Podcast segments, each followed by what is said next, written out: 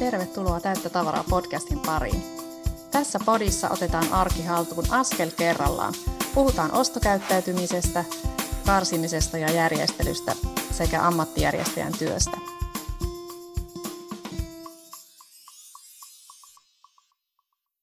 Mä oon tavaravalmentaja Sanna Koskinen ja autan ihan konkreettisesti erilaisissa tavarahaasteissa täällä Joensuun seudulla ja etä apua saat minne vaan. Mä oon siis koulutettu ammattijärjestäjä ja lisäksi ison perheen äiti, ja mun missio on kertoa sulle, että ihan jokainen voi vaikuttaa siihen omaan arkeensa sujuvuuteen budjetista riippumatta. Vinkkejä aloittamiseen ja oman kodin järjestelyyn löydät tavaravalmentaja.fi-sivun blogeista ja podeista sekä mun sometileiltä Instagramista ja Facebookista. Tervetuloa seuraani.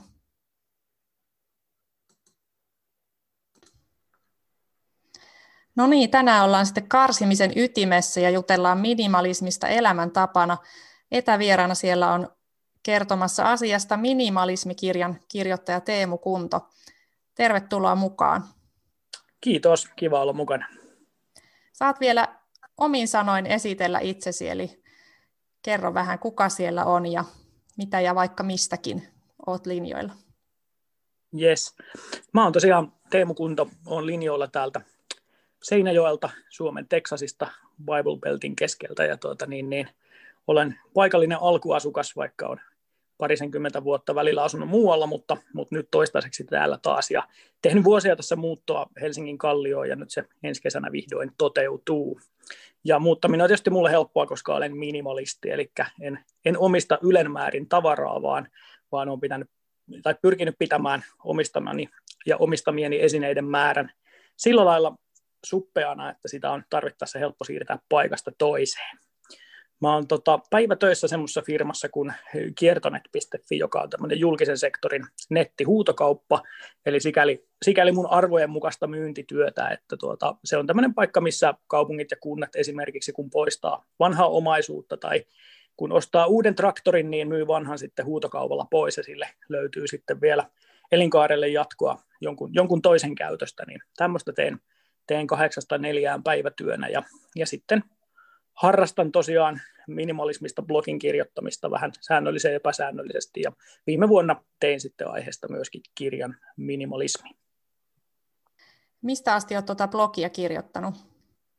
Mä oon 2017 keväällä päätin, että ryhdyn minimalistiksi ja tota, oikeastaan siitä, siitä niin kuin samalla vauhdilla sitten totesin, että, että jotta tämä olisi jotenkin semmoinen niin kuin kiinnostava ja mielenkiintoinen prosessi myöskin niin kuin pidemmän päälle, niin mä että tähän voisi dokumentoida vaikka blogiin. Ja aloitin sitten oikeastaan yhtä aikaa minimalismin harjoittamisen ja harjoittelemisen ja sitten siitä kirjoittamisen tuonne blogiin. Joo. No, sä varmaan törmäät jatkuvasti joihinkin väärinkäsityksiin tai ennakkoluuloihin minimalismista, jos, jos näin villiveikkauksen heitän tähän, niin avaatko sitä minimalismia vähän käsitteenä ja sitten, sitten sitä, että mitä mahdollisia väärinkäsityksiä ihmisillä yleensä on siitä. Joo, minimalismihan on, on silleen vähän tämmöinen niin kuin lainattu käsite, sillä ei tietysti mitään oikein yksikäsitteistä määritelmää edes ole, mutta alun perin on, on sillä oikeastaan niin kuin kuvattu tiettyä taidesuuntaa ja, ja arkkitehtuuria, jota, jota sitten ehkä sen edustajat ei itse, ne otti sen ennemmin tämmöisenä niin kuin haukkuman, haukkuman nimenä, kun, kun varsinaisesti kukaan olisi halunnut olla minimalisti, mutta tota, niin, näitä tämmöisiä musta neliömaalauksia ja, ja, ja muuta niin tota, on, on aikanaan sitten alettu kutsua minimalismiksi, ja, ja ehkä niiden niin kuin se ydinajatus on ollut, että niistä on, on karsittu kaikki rensselit ja rönsyt pois, on hyvin, hyvin semmoista suoraviivasta geometrista ja simppeliä tavallaan se semmoinen minimalistinen taide. Ja sitten tämmöinen minimalismi elämäntapana on ehkä, ehkä 15 vuotta ollut, ollut niin kuin jonkunlaisena hatarana käsitteenä olemassa. Mä oon itse ensimmäisen kerran törmännyt siihen joskus 2007-2009 välillä muistaakseni tämmöisen Leo Babautan Zen Habits-blogin kautta. Hän, hän puhui tämmöisestä minimalismi-elämäntyylistä sillä ajatuksella, että karsi, karsi turhia tavaroita omasta elämästään ja perheensä elämästä ja, ja tuota, niin, niin, sitten ehkä 2009 tämmöinen niin kuin laman vaikutukset Amerikassa nosti sitten siellä myös tämmöisen niin kuin vastaliikkeenä minimalismia esiin, että ihmiset huomasivat, että tähän niin kuin jatkuvaan talouskasvuun ja, ja, ja siihen, että, että koko ajan menee paremmin ja voi ostaa enemmän halvemmalla, niin ei voikaan luottaa. Ja, ja, ja sitten tämmöinen amerikkalainen minimalismi on ehkä, ehkä sen niin kuin pää, äänen kannattajat on nämä kaksi nuorta herraa, Joshua Fields Milburn ja Ryan Nicodemus, jotka on pitänyt nyt kanssa jo kohta kymmenen vuotta blogia The Minimalists. He on tehnyt aiheesta myöskin sitten Netflix-dokumentteja ja muuta, ja on ehkä silleen niin kuin tunnetuin kaksikko sitten tämän elämäntapa minimalismin esiin tuojana. Mutta tota, määritelmiä on, on vähän erilaisia, mutta kaikissa niin kuin ytimeltään on, on sama ajatus, että, että karsitaan elämästä kaikki semmoinen, mikä on tarpeetonta ja ylimääräistä, turhaa painolastia, joka estää sitten keskittymästä johonkin, mikä on itselle oikeasti tärkeää tai olennaista. Ja jotkut minimalistit äh, on semmoisia, että he omistaa vain repullisen tavaraa ja reissaa sen repun kanssa ympäri, ympäri maailmaa sitten tämmöisinä nykyaikaisina nomadeina ja tekee työnsä jollain tavalla sitten useimmiten digitaalisesti läppäri ja puhelimen välityksellä ja on, on siinä mielessä paikkariippumattomia, niin he eivät tarvitse isoa toimistoa tai omakotitaloa siihen, että, että pystyvät itsensä työllistämään ja elättämään. Niin tämä on ehkä se semmoinen yleisin mielikuva, mikä ihmisille saattaa minimalisteista tulla, tulla mieleen. Osa minimalisteista on hyvin askeettisia, että heillä on yksi patja ja yksi kattila ja lusikka ja he pärjää, pärjää sillä sitten kotioloissaan. Että voi olla hyvin, hyvin tämmöistä niin kuin karsittua ja, ja, ja sitten ehkä niin kuin, ö, oma, oma minimalismini tai, tai sitten on olemassa niin kuin suurperheitä, niin kuin tämä Leo Babautakin, joka aiheesta on kirjoittanut, hänellä on kuitenkin vaimo ja kuusi lasta ja iso, iso talo, että tavallaan se minimalismi ei välttämättä tarkoita sitä, että elämässä kaikki on karsittua, mutta kaikki se ylimääräinen, mikä, mikä just heille ei ole tarpeen, niin on, on karsittu. Ja, ja tätä linjaa mä oon niin itsekin vetänyt, että se, että mä omistan robotti-imurin tai vinyylilevysoittimen on jonkun mielestä äärimmäistä materialismia ja tavallaan semmoista niin kuin turhaa tavaraa ja, ja, ja sitten taas mun lapset irvailee vaikka mulle, että mulla ei ole mikroaaltouunia tai, tai jotain muuta tämmöistä, mikä, mikä sitten monille taas on niin kuin itsestään selvää sohva esimerkiksi, niin mulla ei ole sellaista, koska mulla ei niin kuin henkilökohtaisesti mun elämässä ja elämäntyylissä on niille, niille mitään käyttöä, mutta sitten taas mä saan niin kuin loputtoman paljon iloa vinyylilevyjen kuuntelemisesta, niin en tietenkään semmoisia ole silloin elämästäni heittämässä pois. Joo, tämä oli aika tyhjentävästi sanottu. Mä itse asiassa tänään just mietin tuota sohvajuttua, että, että joo, että ilmankin voisi tulla toimeen, mutta mä taas tykkään siitä ja mä saan iloa siitä sohvasta ja mietin, mietin just sitä, että jos olisin niin kuin yksin eläjä, niin tuskinpa mulla olisi sohvaa. Et sit se, luultavasti se asuntokin olisi pieni ja se sänky varmasti toimittaisi siitä virkaa siinä sivussa, jos näin olisi. Hauska sattuma. Juuri näin. Sohva on ehkä jotenkin semmoinen suomalaisen kodin ja aikuisuuden mitta, että sitten kun ostetaan oikea sohva jostain muualta kuin Ikeasta, niin sitten ollaan niin kuin aikuisia ja se niin kuin kuuluu olla ihmisellä. Ja sitten mä rupesin miettimään, että, niin, että hetkinen, että mä luovuin telkkarista silloin, kun mä ryhdyin minimalistiksi, että mitä muuta mä oon siinä sohvalla tehnyt. No joskus ottanut päiväunet, mutta päiväunet voi yhtä hyvin ottaa sängyssäkin ja totesin, että en mä tarvista sohvaa mihinkään, niin miksi mulla semmoinen olisi keräämässä pölyä tai olemassa tiellä. Just näin. No, sun ajatus tästä minimalismista, niin tuon kirjan perusteella oli myös niin kuin hautunut jonkun aikaa, että sä et niin kuin heti kun, ja tulihan se jo ilmikin, että sä olit kuullut siitä niin kuin about 10 vuotta aiemmin ennen kuin sä niin kuin ryhdyit siihen, niin kuinka se sitten tapahtui? Joo, tosiaan silloin, kun oli sitä ruuhka, ruuhkavuosia lapsiperheessä ja tavaraa tietysti niin kuin sattuneesta syystä paljon, niin silloin se oli niin kuin jotenkin semmoinen kaukainen unelma se ajatus minimalismista. Ja kyllä mä muistan silloinkin jo vähän niin kuin karsineeni omia jotain vanhoja, vanhoja risoja teepaitoja ja muuta, että se niin kuin, sit, sillä ajatuksella tavallaan vähän niin kuin leikitteli silloin, mutta, mutta sitten vuosia myöhemmin tuota, niin tuli avioero ja muutin siinä kohtaa sitten ystäväni kalustettuun omakotitaloon. He oli perheineen ulkomaan työkomennuksella ja, ja tarjosivat mulle sitten talonvahdin paikkaa siinä, siinä yhteydessä. Ja, ja silloin mä tavallaan otin sitten auton ja telkkarin ja kahvin keittimen muistaakseni ja, ja lähes kaiken muun jätin sitten siinä yhteydessä ex-vaimo ja lasten kotiin. Ja tota noin, niin siinä kohtaa myös niin kävi tavallaan mielestä, nyt, nyt tässä olisi ikään kuin sauma tämmöiseen minimalismiin, mutta sitten kun mä asuin täysin kalustetussa talossa, jossa oli paljon runsaammin kaikkea, mitä mä olisin itse koskaan talooni valinnut, niin sekään ei vielä oikein ollut sitä, sitä minimalismia. No sitten siitä jonkun ajan päästä muutin sitten ensimmäiseen tavallaan täysin, täysin tyhjään ihan, ihan yksin kerrostaloasuntoon, ja mulla ei edelleenkään ollut sitten kuin patja ja telkkari ja kahvinkeiti, ja siinä kohtaa sitä, että no nyt, nyt olisi niin semmoinen loistava tilaisuus minimalismille, mutta mä olin just sitten päässyt suht hyväpalkkaiseen myyntityöhön ja mulla meni jotenkin ihan hullu päähän sit sen rahan kanssa, että mä ajattelin, että nyt mä, nyt mä niinku alan kalustaa ja sisustaa ja, ja ostin sen sohvan ja, ja kaikkea muuta niinku siinä vaiheessa. Ja, ja, ja tota noin, niin pari vuotta meni vielä, vielä niin kuin siinä jotenkin semmoisessa kulutuskurimuksessa ennen kuin mä sitten tajusin, että no nyt mä oon niin kuin ostanut kaiken, mitä mä ikinä keksin. Ja ei se niin kuin muuta mitään tai, tai auta mihinkään. Ja mä totesin, että ei, tämä, tämä ei ole niin kuin tavallaan kestävä tie, että, että mä haluan aina vaan uudempaa ja kiiltävämpää ja enemmän ja isompaa. Että siinähän ei tule niin kuin koskaan raja vastaan, että uutta, uutta vekotinta keksitään toisesta päästä sitä mukaan, kun mulla vanhat jää vanhaksi. Että, että, niin kuin, että jos, jos tätä juoksua jatkaa, niin, niin se loppuu vasta sitten, kun henki loppuu. Että se ei niin kuin, tavallaan se juokseminen ei lopu rahan perässä ja, ja materiaan keräämisessä ja ja sitten siihen yhteyteen osui se mulla loppu, loppuduunit sopivasti ja tota, mä sitten päätin muuttaa, mä asuin Vaasassa silloin, niin takas tänne Seinäjoelle, missä mun, mun sitten lapset, lapset asuu edelleen, mä että lähemmäs heitä ja, ja päätin muuttaa puolet pienempään asuntoon siinä yhteydessä. Ja, ja, ja tosiaan sitten niin kuin samassa iski se ajatus, että nyt, nyt on oikea hetki, että nyt musta tulee minimalisti. Ja, ja niin mä sitten karsin, karsin sitä omaisuutta, niin en mä ole koskaan mikään hirveä hamstraaja ollut, lapset on aina sanonut mun, mun asunnoista sen, sen jälkeen, että, että täällä on vähän niin kuin hotellissa. Se ei ole ollut heiltä moite, mutta tavallaan niin kuin se visuaalisesti mun, mun asuminen on ollut silloinkin, kun mulla oli paljon enemmän tavaraa, niin oli kuitenkin semmoista mustavalkoista ja pelkistettyä, että ei mulla ollut niin kuin koristeesineitä seinillä eikä muuta semmoista oikeastaan ikinä. Mutta joka tapauksessa kuitenkin sitä omaisuutta varmaan oli, oli ainakin nelinkertainen määrä verrattuna siihen, mitä sitä nyt on. Ja ja sitten siinä mä päätin, mulla osui se muutto sopivasti, mulla oli kuukausi aikaa siinä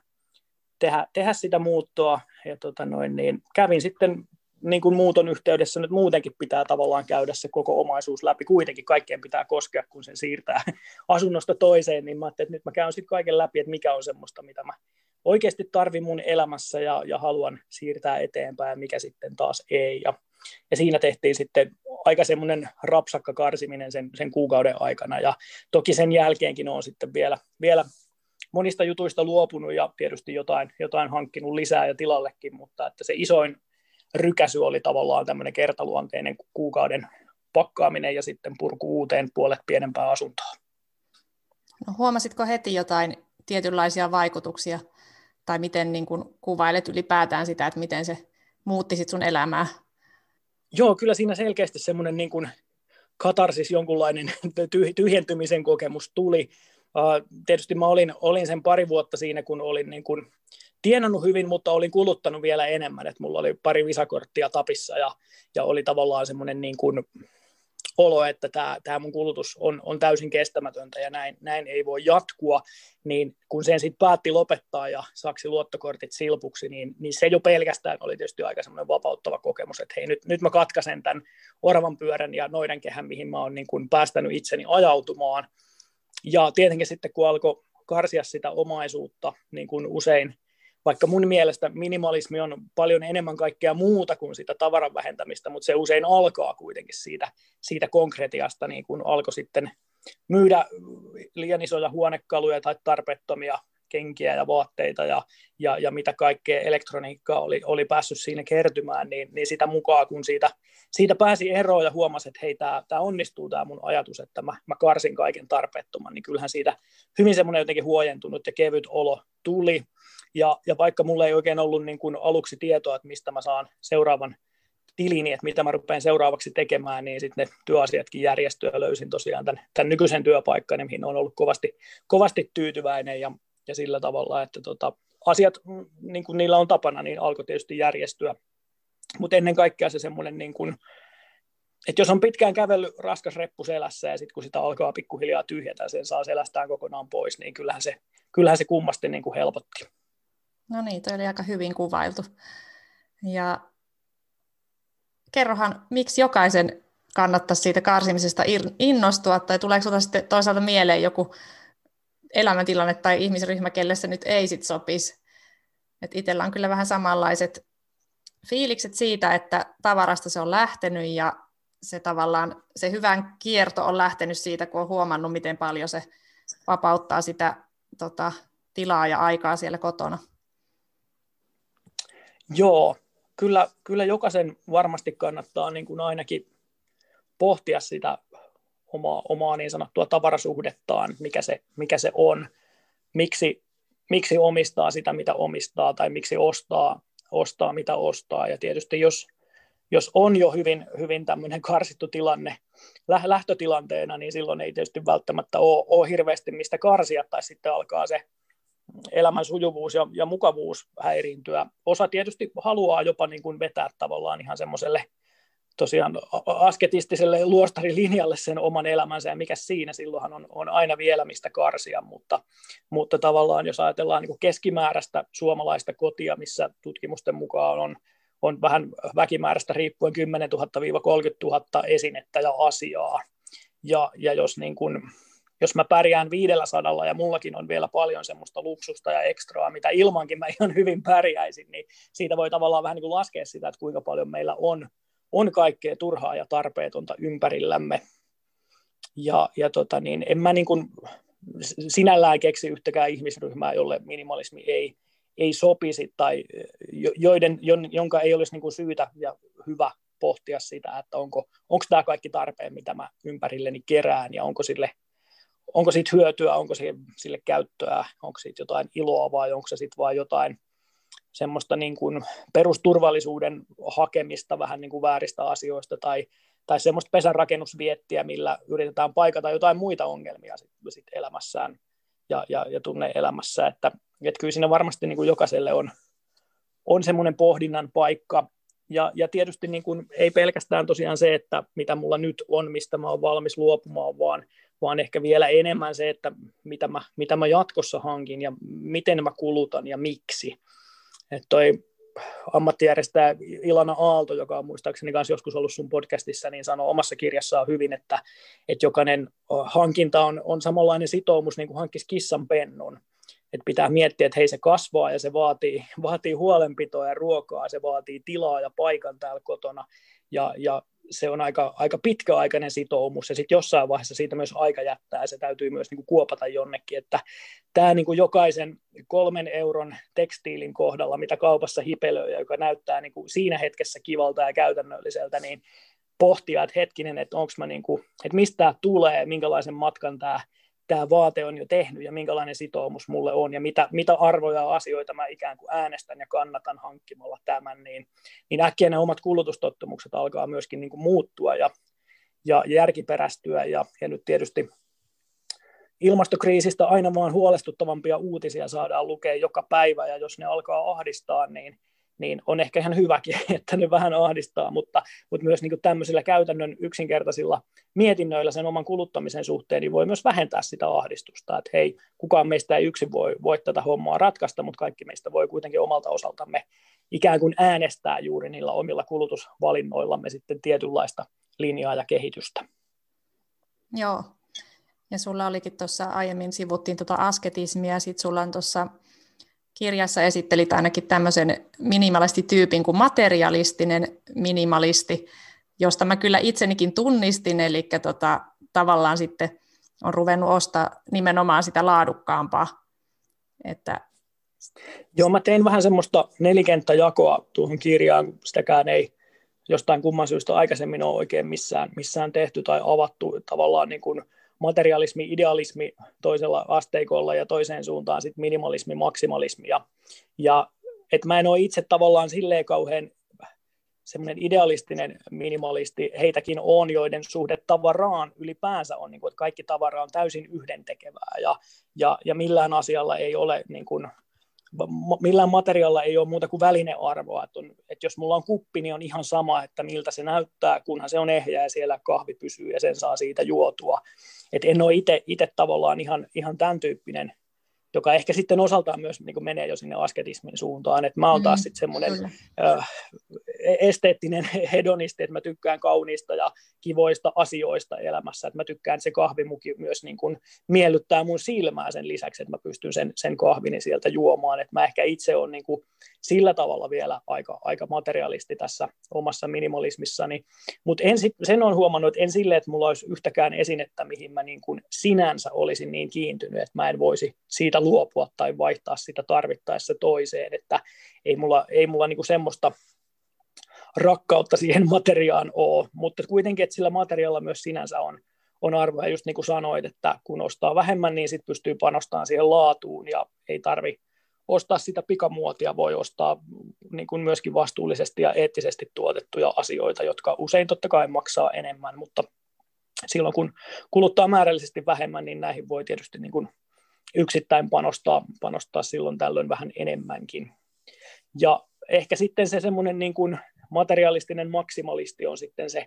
aikamme, aikamme, aikamme Instagram-eläin, että kaikki mulle heti, että kaikki, kaikki pitää olla suurta ja mahtavaa ja uudempaa kuin naapurilla, ettei, etteivät vaan luule köyhäksi, niin tuota, se on sitten ehkä se semmoinen niin kauhuskenaario ja ääripää siellä minimalismin tai minimalismista katsottuna niin siellä ikään kuin toisessa ääressä. Joo, tämä oli mielenkiintoinen avaus ja jako. No, sitähän aina hoetaan, että se karsiminen tuo sitten lisää aikaa, niin mitä sä oot sillä lisäajalla tehnyt tai, tai ollut tekemättä? Joo, mä iloitsin, kun lähetit kysymyksen etukäteen, että siinä oli myös toi ollut tekemättä, koska mä oon myös niin kuin jotenkin aika paljon ollut tekemättä asioita ihan, ihan vaan ja nauttinut siitä, että on sitä vapaa-aikaa. Uh, mulla on toki kolme lasta, mutta he on mun luona pääasiassa vaan joka toinen viikonloppu, jotka on tietysti sitten niin pyhitetty heidän kanssa hengailua, mutta muuten mulla on vapaa-aikaa hyvin, hyvinkin paljon verrattuna moneen ikäiseen niin kuin just siellä ruuhkavuosiarjessa olevaan aikuiseen, niin tota, mulla on niin kuin käytännössä kaikki illat tyhjää viikossa, että mä teen töitä, koska me toimitaan julkisen sektorin kanssa, niin meidän asiakkaat on, on silloin kahdeksasta neljään tavoitettavissa, niin mun ei kannata paljon neljän jälkeen yrittää heitä, heille soitella, joten mun työpäivät on hyvin tämmöisiä, että kun mä pistän neljätä läppärin kannen kiinni, niin mun työt loppuu siihen, ja mä en niitä tee enää iltaisin, enkä, enkä mieti, että ne jatkuu sitten seuraavana aamuna vasta. No kun mä lopetin, tai luovuin telkkarista ja lopetin niin kuin jatkuvan joka iltaisen Netflixin katselun, niin tota, siitä asti mä oon nyt sen reilu kolmen vuoden aikana niin lukenut suunnilleen 50 kirjaa vuodessa keskimäärin, joka on varmasti niin kuin enemmän kuin koko siihen asti sen elämän aikana, tai ainakin, ainakin aletaan olla niin kuin samoissa lukemissa. Että tota, innostuin niin kuin lukemisesta uudestaan, ja, ja olen myös tota, juoksuharrastusta sitten tässä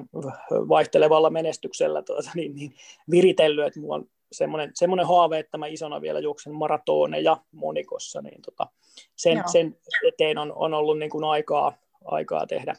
tehdä asioita ja pikkuhiljaa parantaa omaa, omaa juoksukuntoa ja näin päin pois. Että nämä nyt on tämmöisiä niin kuin harrastusluonteisia juttuja, mitä itselle on sitten tullut tähän oheen. Mä tein jossain vaiheessa silloin aluksi vaan kolme päivästä työviikkoa, niin sitten mulla oli myös niin kuin vielä enemmän vapaa-aikaa, niin silloin mä tein jotain YouTube-videoita myöskin aiheesta, ja, ja olen jonkun verran tuota blogia tosiaan kirjoittanut silloin tällöin, ja viime vuoden aikana sitten aika lailla sitä vapaa-aikaa ja energiaa kulu siihen kirjan tekemiseen, enemmän ehkä niin kuin sen miettimiseen kuin siihen varsinaiseen kirjoittamiseen, mutta, mutta joka tapauksessa niin tota, oli, oli silti aikaa myös kaikille näille harrastuksille ja ihmissuhteille, vaikka tekikin sitä kirjaa siinä työn ohessa. Joo, ja tuossa kirjassa oli hyviä vinkkejä tuohon ruutuajan ja somen minimalisointiin, niin haluatko jakaa sieltä muutamia ajatuksia vielä tähän? Joo, mä määrittelin tämmöisen digitaalisen minimalismin, eli digimalismin tuossa kirjassa, ja tota, uh, mulle itselle niin kuin tavallaan, koska mulla on, on paljon aikaa ja koska iso osa mun, mun niin kuin sosiaalisista verkostosta ja ystävistä asuu, asuu muualla kuin täällä Seinäjoella, niin mä oon tosi paljon kyllä omasta vapaa-ajastani tässä puhelimessa kiinni, mutta sitten taas kun mä näen niitä ihmisiä livenä, niin sitten sit mulla kyllä puhelin pysyy taskussa, että silloin se ei, ei piippaa eikä häiritse eikä, eikä tule ilmoituksia, ja muutenkin mulla oikeastaan niin kuin semmoinen niin kuin,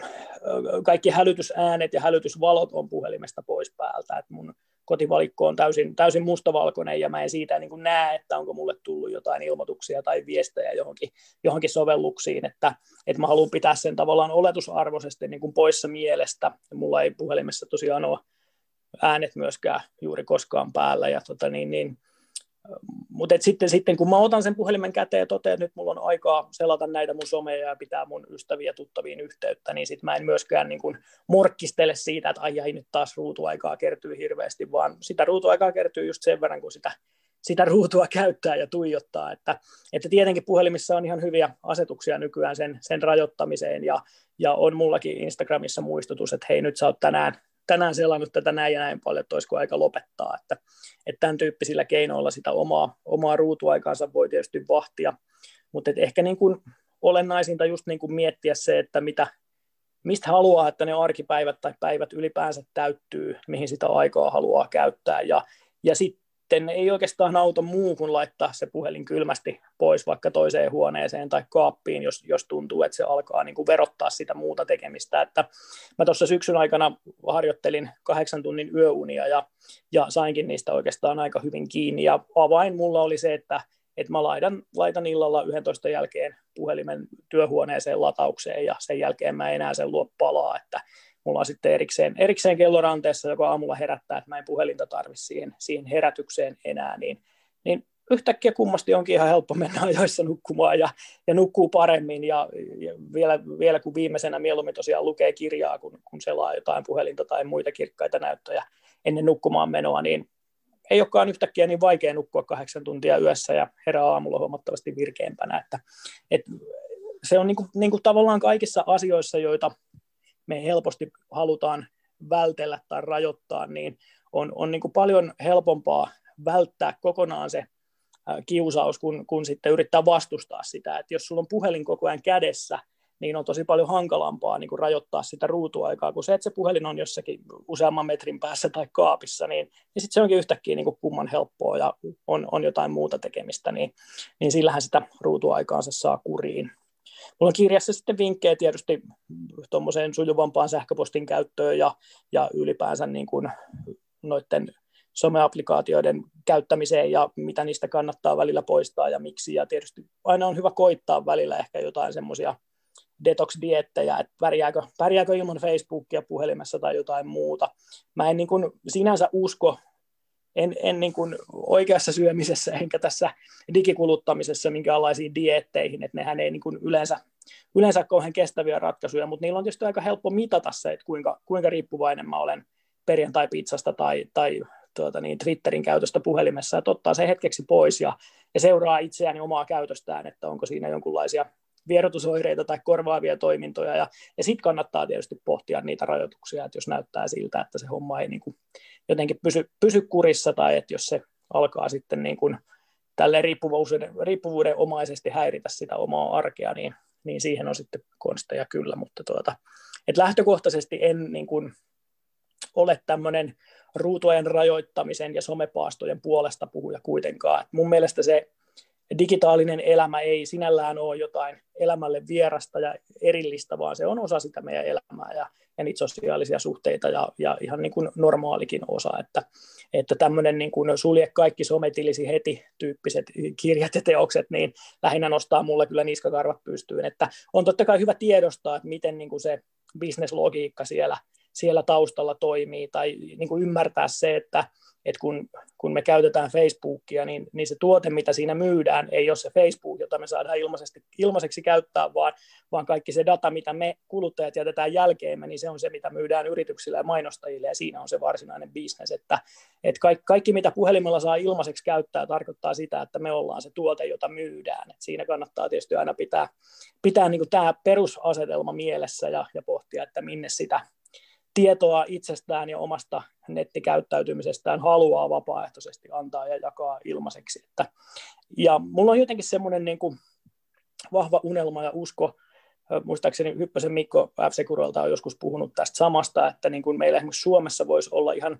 ihan niin kuin täydet mahdollisuudet olla tämmöinen tiennäyttäjä sille, että miten,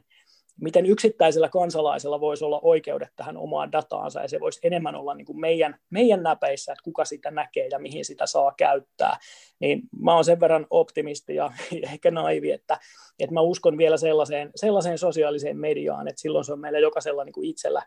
itsellä näpeissä, että saako, saako tietty mainostaja mun dataa käsinsä vai ei, saako se mainostaa mulle mua mahdollisesti kiinnostavia tuotteita vai ei, niin se on jotenkin semmoinen, mihin, mihin mä niin kuin salaa vähän uskon, että mikä voisi olla se suunta, koska tota, mä en usko, että tämä on niin kuin kauhean, kauhean pysyvä tila, että, että me niin kuin viidelle isolle korporaatiolle maailmassa annetaan kaikki, kaikki data itsestämme ilmaiseksi ja, ja ne tekee sillä itsestään niin kuin maailman suurimpia firmoja ja maailman rikkaimpia miehiä, niin tota, kyllä mä varmaan siihen niin kuin pikkuhiljaa kaikki herätään ja aletaan vaatia sitten muuta, mutta, että, mutta lähtökohtaisesti mun suhtautuminen kuitenkin tähän niin kuin digimaailmaan ja someen on, on pelkästään positiivinen. Joo, sieltä tuli paljon hyviä pointteja ja ehkä just semmoisten pienten rajojen asettamisen kautta voi löytää sen oman tasapainonsa. Ja toikin on mun mielestä tärkeä, minkä sanoit tuolla aiemmin, että, että sitten se ruutumorkkis, niin sekään ei niin kuin palvele sua. Että tavallaan Niinpä. ole sit niin kuin, re, voi olla rehellisesti ne ajat, kun saa olla luvan kanssa. Ei tarvi aina sit sitäkään niin kuin, tota, siellä just nimenomaan morkkistella. No, meillä alkaa olla aika lopussa ja tänne loppuun aina päräytetään se vinkki, eli mikä olisi se ensimmäinen askel, jonka kuulija tämän jakson perusteella nyt voisi lähteä siellä ottamaan sit sitä kohti sitä sujuvampaa arkea? No mä uskallan väittää, että suuremmalla osalla kuulijoista on kotonaan se kasa. Eli se semmoinen kasa, missä saattaa olla ne viimeisimmät ilmaisjakelumainokset ja jotain muuta postia. Siellä välissä on ehkä joku lasten synttärikutsu ja sitten voi olla mahdollisesti jotain oikeaa tärkeää postia tai joku, joku palkkakuitti, mistä ei ole ihan varma, että pitääkö se säilyttää vai eikö se pidä, niin tota, mä lähtisin ehkä ensimmäisenä sen kasan kimppuun ja, ja karsisin siitä kaikki, kaikki roskat, koska se on varmaan se paikka, missä eniten helposti on sitä roskaa. Ja, ja tota, niin sitten jos siellä on jotain, jotain lappulippuja, jotka vaatii oikeasti jonkun toimenpiteen, jos siellä on, on se synttärikutsu, niin se voi merkitä kalenteriin ja laittaa hälytyksen hyvissä ajoin, että muistetaan hankkia lahja ja sitä itse kutsua välttämättä ei sitten tarvi enää, enää säästää ja ehkä toinen on, on sitten perinteinen kylppärin kaappi, että siellä aika monella on, on semmoisia tyhjiä tai lähes tyhjiä purkkeja, joihin ei ole ehkä koskettu vuoteen, mutta kun sitten tietää, että siellä vähän on vielä jotain sitä kallista ainetta, niin sitä ei ole hennottu heittää pois, mutta jos et saa vuoteen sitä käyttänyt, niin et sä tule käyttämään sitä tulevaankaan vuoteen, joten sen voi ihan, ihan hyvällä omalla tunnolla kaiken, myös semmoisen kerätä sitten roskiin. Ja, ja ehkä sitten kolmas askel voi olla se vaatekaappi, missä on niitä parittomia sukkia ja rikkinäisiä sukkia ja kuluneita teepaitoja, joita aina ajattelee, että no sitten kun pesee autoa tai maalaa, niin on hyvä, ettei tarvitse laittaa sitä parasta teepaitaa päälle, mutta harva meistä pesee autoja tai maalaa niin usein, että tarvii 17 semmoista kulunutta rikkinäistä teepaitaa sitä varten, vaan siellä ehkä yksi, kaksi riittää, niin noista kun lähtee liikkeelle, niin huomaa jo, että, että aika, aika vähällä vaivalla saa elämästään semmoista turhaa, turhaa krääsää pois ja sitten voi pikkuhiljaa siirtyä järeämpään päätöksentekoon, kun näillä helpoilla ensin vähän harjoittelee. Joo, noi oli hyvät ja se kasa on niin konkreettinen siitä, sitten heti näkee sen tuloksenkin, kun se kasa on yleensä aika näkyvillä. Niin toi Sepä on se. hauska ja hyvä ja heti tota, saa sen ilon siitä, kun saa sen kasan selviteltyä. Mutta hei, kiitos kiitos tota ajastasi ja haastattelusta. Jes, kiitos. Oli kiva olla mukana ja pakko vielä vähän mainostaa kirjaa. Saa tietysti hyvin varustelluista kirjakaupoista ja tuota, minimalismi.fi on toi mun blogin osoite, niin sieltä, siellä voi lukea blogijuttuja ja myös kirjaa halutessaan tilata. Joo, hyvä. Kiitos ja moikka. Kiitti. Moro. Tämä oli tavaravalmentaja Sanna Koskisen Täyttä tavaraa podcast. Omaa karsimispolkuani on avannut enemmän jaksossa neljä ja tässä jaksossa mainittu Ilana Aallon haastattelu löytyy jaksosta kymmenen. Alta tai yltä löydät linkit mun nettisivulle ja sometileille. Kun muistat sen sanan tavaravalmentaja, niin löydät kyllä perille muulloinkin. Täyttä tavaraa löytyy myös suoratoistopalveluista, joten käy ottamassa sieltä seurantaan ja tilaukseen. Hienoa, että sä oot lähtenyt mukaan mun matkaan ja tervetuloa kuuntelemaan tuleviakin lähetyksiä.